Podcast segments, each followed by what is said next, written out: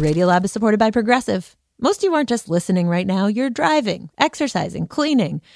What if you could also be saving money by switching to Progressive? Drivers who save by switching save nearly $750 on average, and auto customers qualify for an average of seven discounts. Multitask right now. Quote today at progressive.com, Progressive Casualty Insurance Company and affiliates. National average 12 month savings of $744 by new customers surveyed who saved with Progressive between June 2022 and May 2023. Potential savings will vary, discounts not available in all states and situations. Radiolab is supported by the John Templeton Foundation, funding research and catalyzing conversations that inspire people with awe and wonder. Learn about the researchers making the latest discoveries in the science of well being, complexity, forgiveness, and free will at templeton.org slash podcast.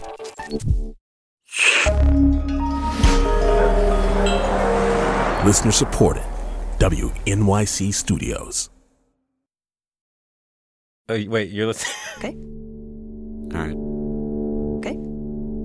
All right. You're listening Listening to Radio Lab.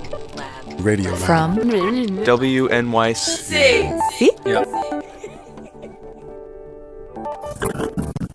Hey, I'm Lulu Miller. Hi, hi, hi. Hello. This is Radiolab. And before we get to the show, It is so great to talk to you I want to introduce you to someone. as I'm now obsessed with your work. Oh, goodness. This is Alana Casanova Burgess. Heavens. She's another reporter here at WNYC. And earlier this year, she released a new show. Yeah. A history podcast about Puerto Rican life wherever that takes place. And the reason she's here is because, well, honestly, I just wanted you to know about the show.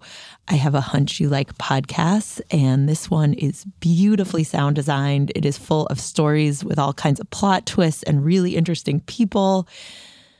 But I also wanted to take just a couple of minutes to talk to her about this very interesting and kind of maddening choice she made, which is what she named the show. Okay, so before you say what it is, were there any runner up names? I think the worst one is this Puerto Rican life. Super bad. Yeah, it's pretty bad. And then here's another desahogo, which means like relief or venting, because ahogar means to drown. And so when you say to your friend, like, oh, can I just have a desahogo? Like, can I just vent really quick? It means like undrowning. Hmm. Ah, Uh, That's good. turns out they had a long list. territorial or territorial. A la deriva, adrift. Insular, like having to do with an island. Tostón. The delicious plantain, that's the sweet one, right? I think you're thinking of Maduros. Really clever name ideas. Aquí, like we are here, homeland. La isla. And what they finally settled on was La brega. now, I can't tell you what that means because, There's no perfect English translation for this word that Puerto Ricans use all the time. and I was so fascinated by this choice to name your show something that will remain inscrutable to so many of your listeners. Exactly, yeah. Now, to be fair, Alana spends the entire first episode trying to translate the term. La brega. She turns to other Puerto Ricans to try to explain what La Brega means. When I hear or use la brega, I'm referring to the struggle. The struggle. Lucha, viene del Joso. Selling and hustle. In the hustle. A hustle. La Brega has to deal with everyday life, cotidianidad. Determinación, sobrevivencia, trabajo. Determination, survival, work. Always to do something in circumstances that don't let you get ahead. Grinding. You know what it means. You need to do it. And finally, Alana tries synthesizing all of the meanings of the term herself. There's an imbalance of power when you're bregando, whether it's against your boss or some larger injustice. It's an underdog's word. A brega implies a challenge we can't really solve, so you have to hustle to get around it. Okay, so by the end of the episode, do you think you've captured it? Ooh, that's a good question. And actually, no. And this, to me at least, is the genius of choosing this name. As an outsider, knowing that I still don't quite know what La Brega means pulls me in. It makes me want to keep looking and listening to try to understand what I'm missing out on. And in the rest of the series, instead of using words, tidy definitions or translations or thesauruses or synonyms to try to explain La Brega, Alana uses stories. So, as Alana tells it, La Brega is the 2004 Olympics where the Puerto Rican basketball team beat the U.S. It's finally happened. The United States loses in Olympic play with NBA players. It was like a David versus Goliath moment.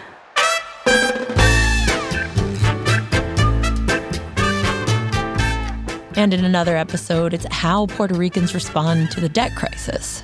Being a Puerto Rican now requires you to also be like a disasterologist and an economist. Or it's how they reacted to the surveillance of the independence movement. Be careful, you know, they're going to create a file on you. Which is one of the few cases in history of surveillance records being returned back to the victims of surveillance.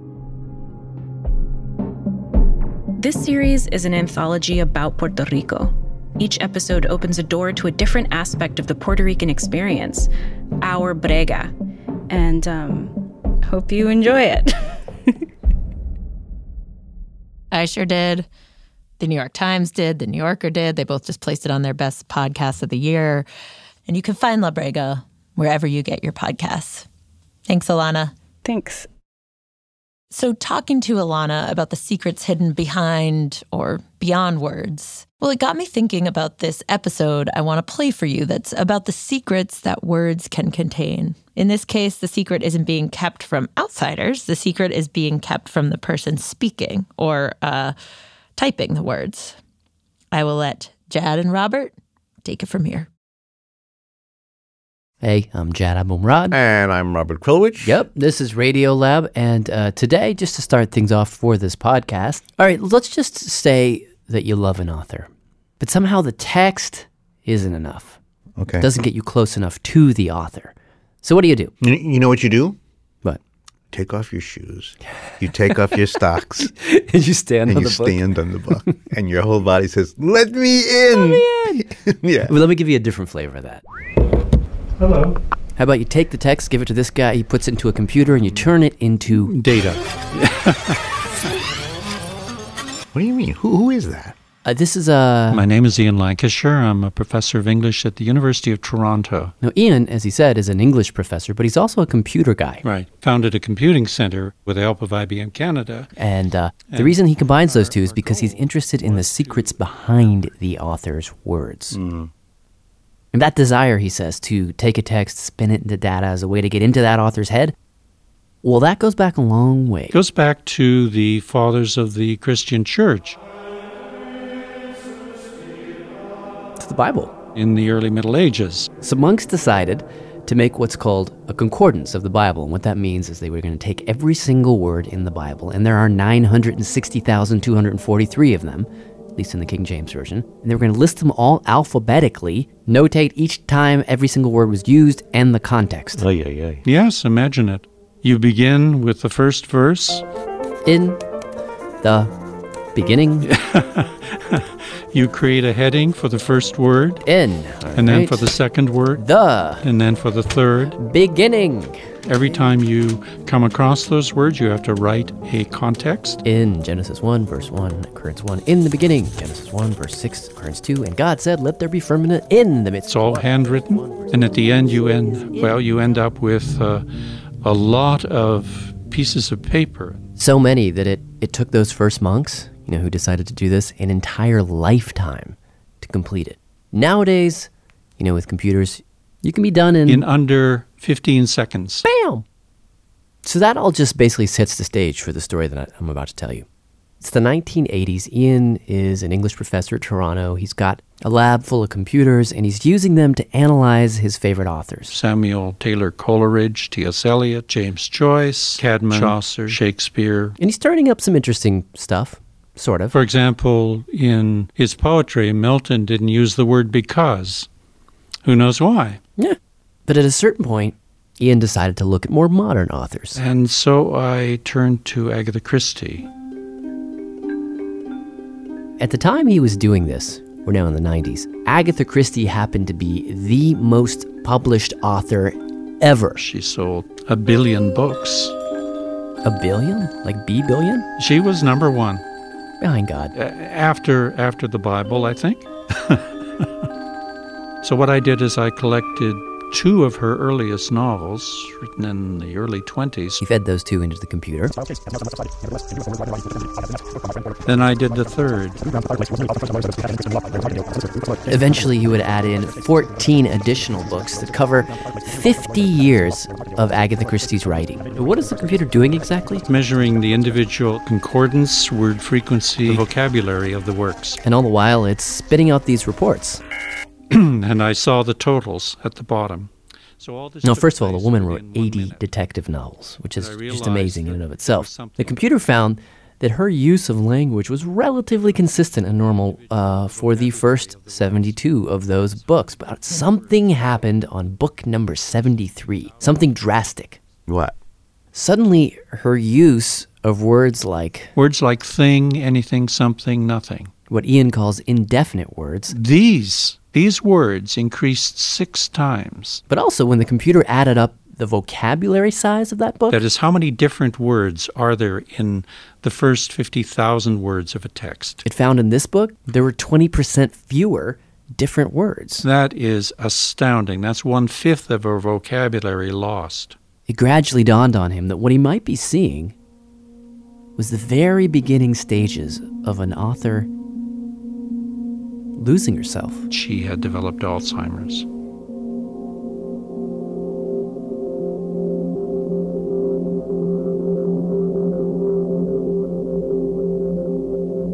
I delayed publishing my results for two years. I, I had to, to have the results analyzed by computational linguist and a um, statistician. And in her lifetime, was she ever actually diagnosed? Absolutely not. There was no diagnosis. He said that some of her biographers suspected that something was up in her later years. At one point, apparently, she cut off all her hair. She was not doing very well in interviews. But as far as we know, she was never taken to a doctor, never got diagnosed. I think her family closed around her and protected her. I realized that I was seeing something about the human mind. I was seeing the author in the text in a way that people hadn't seen the author in the text before. Which raised a question for me, and I think this can apply to anyone. I mean, we all write a bazillion emails a day. I've got a decade's worth on my computer. Does that stuff hold clues about what will be? Like early warning signs? I think it's possible it does, yes, and it's well worth doing research about how a loss of vocabulary can be determined, let's say, in one's email over five or six years. Indications are, he says, that those clues are there.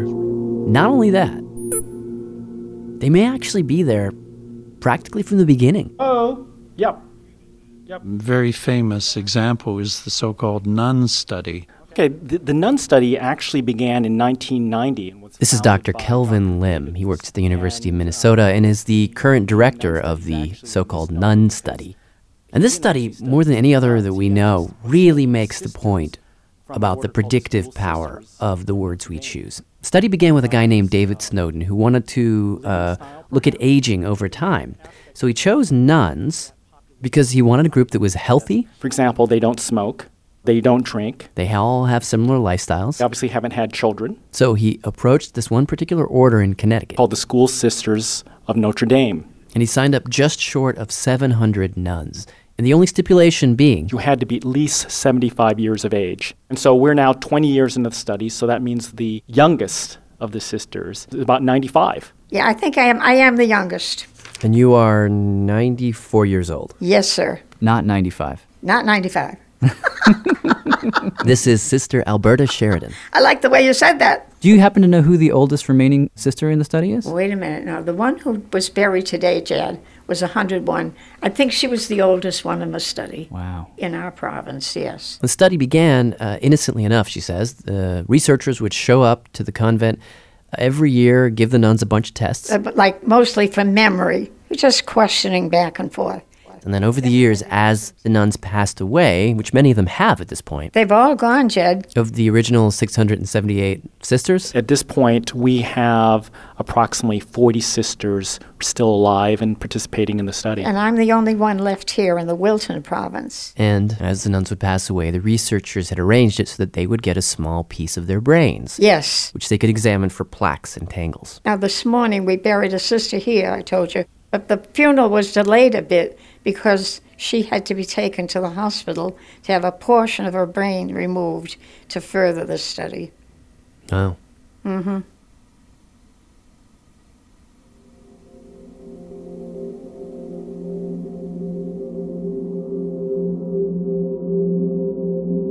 Hello, this is David from Berlin. Radiolab is supported in part by the Alfred P. Sloan Foundation in enhancing public understanding of science and technology in the modern world. More information about Sloan at www.sloan.org. Science reporting on Radiolab is supported in part by Science Sandbox, a Simons Foundation initiative dedicated to engaging everyone with the process of science. Radiolab is supported by Babbel. Sometimes self-improvement can feel like a pretty overwhelming journey. So what if this year you just got a tiny bit better every day? When you're learning a new language with Babbel, that's exactly what you're doing. Babbel is a science-backed language learning app with quick 10-minute lessons that have been handcrafted by over 200 language experts to help you start speaking a new language in as little as 3 weeks. You can learn everything you need to have real world conversations, café s'il vous plaît, from vocabulary words to culture and more. And if Babbel can help you start speaking a new language in just three weeks, imagine what you could do in a few months or a full year. Here is a special limited time deal for Radiolab listeners. Right now, get up to 60% off your Babbel subscription, but only for our listeners at babbel.com slash Radiolab. Get up to 60% off at babbel.com slash Radiolab, spelled B-A-B-B-E-L E dot com slash Radiolab. Rules and restrictions may apply. Radiolab is supported by the John Templeton Foundation, funding research and catalyzing conversations that inspire people with awe and wonder. Learn about the researchers making the latest discoveries in the science of well being, complexity, forgiveness, and free will at templeton.org slash podcast. Each election season, political memoirs abound, doorstops that sometimes divulge more than intended. No matter how diligently they present themselves in the most electable light, they always reveal themselves their insecurities, their fears, their ambitions. How to read a Politico on this week's On the Media from WNYC. Find On the Media wherever you get your podcasts.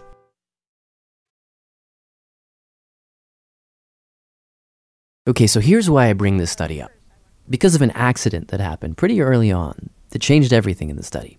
David Snowden, the main dude, was in the uh, convent archives and he was talking to the archivist. The archivist says to him, Hey, you know, all of these nuns that you're studying who right now are over the age of 75, I actually have the essays that they wrote right when they got here. And they did this roughly at about age 18. Like 60 years before? Oh, yes. Oh, yeah. Right. I have a copy of it at home.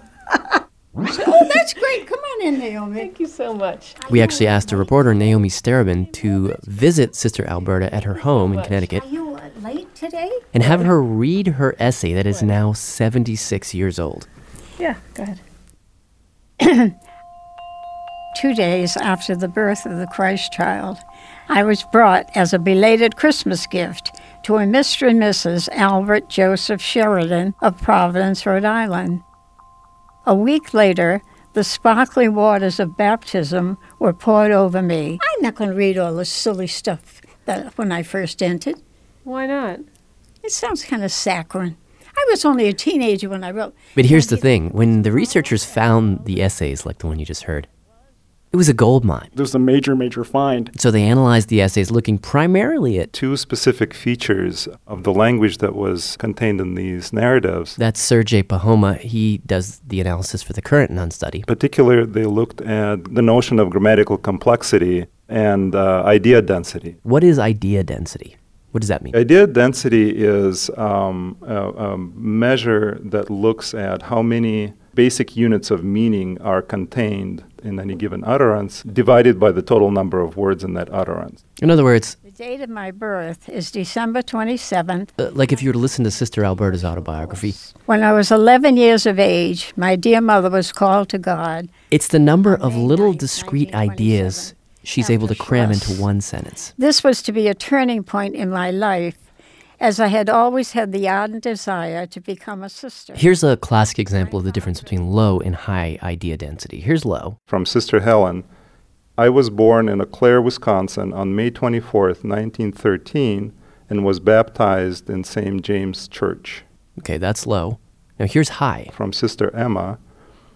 It was about a half hour before midnight between February 28th and 29th of the leap year 1912 when I began to live and to die as the third child of my mother, whose maiden name is Hilda Hoffman, and my father, Otto Schmidt.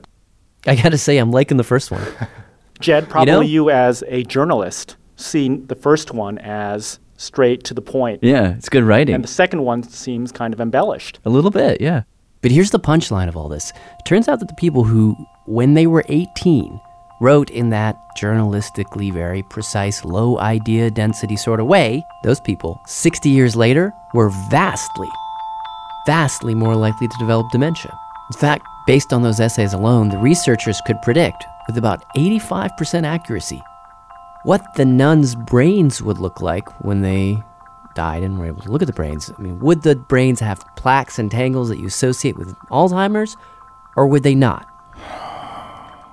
What? I mean, that's just crazy. Wait, why? It's backwards reasoning. Well, we'll see. We'll Wait. see. I'm, I'm, I'm just suddenly I'm suspicious. Here's Why? a man who, from what you just said, has found the ones who got sick and working backwards found certain incidences of this, that, or the other, and says, ah, this is a cause that produces this effect. No, no, no, no. There's no cause and effect here. These studies are, are demonstrating associations, right?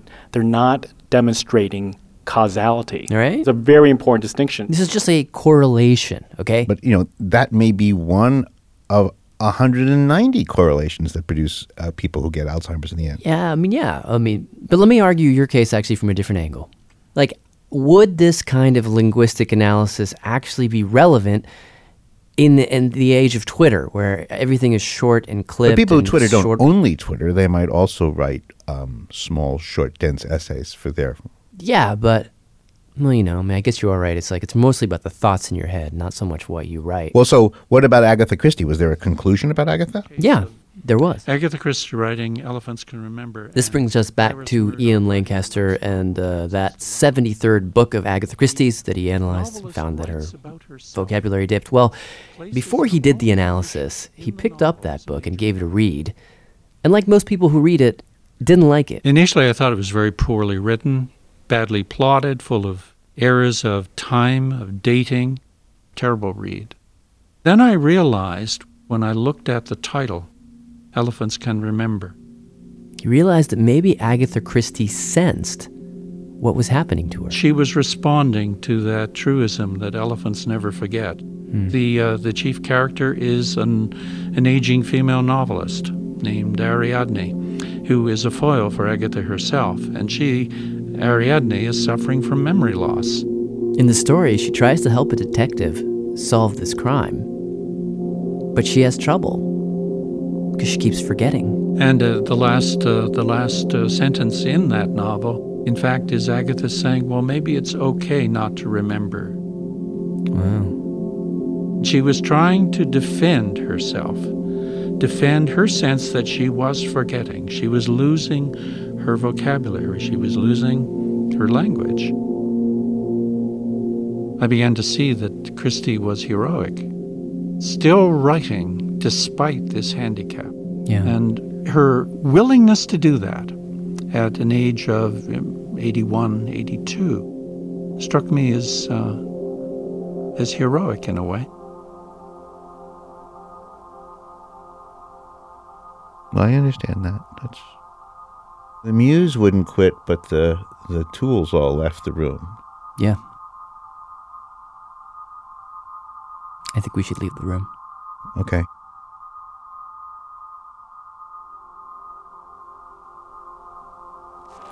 Radiolab was created by Jada Boomrod and is edited by Soren Wheeler.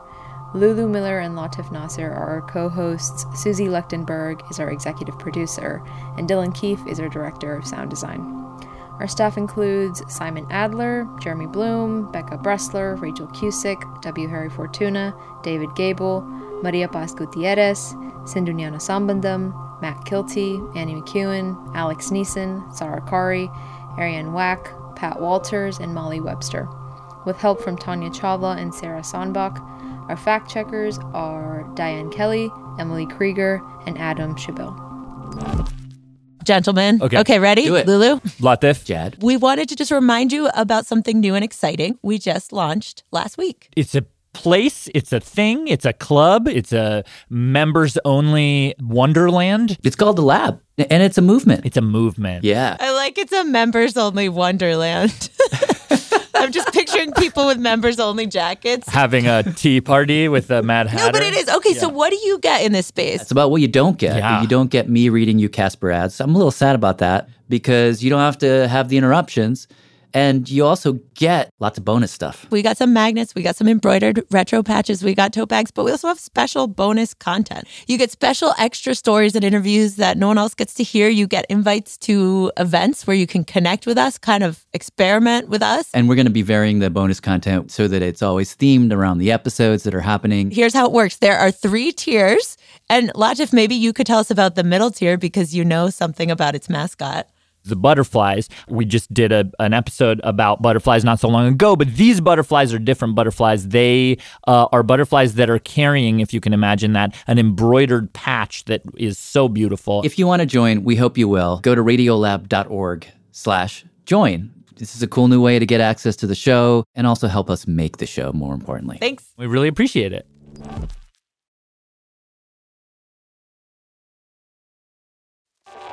Radiolab is supported by the John Templeton Foundation, funding research and catalyzing conversations that inspire people with awe and wonder. Learn about the researchers making the latest discoveries in the science of well being, complexity, forgiveness, and free will at templeton.org slash podcast.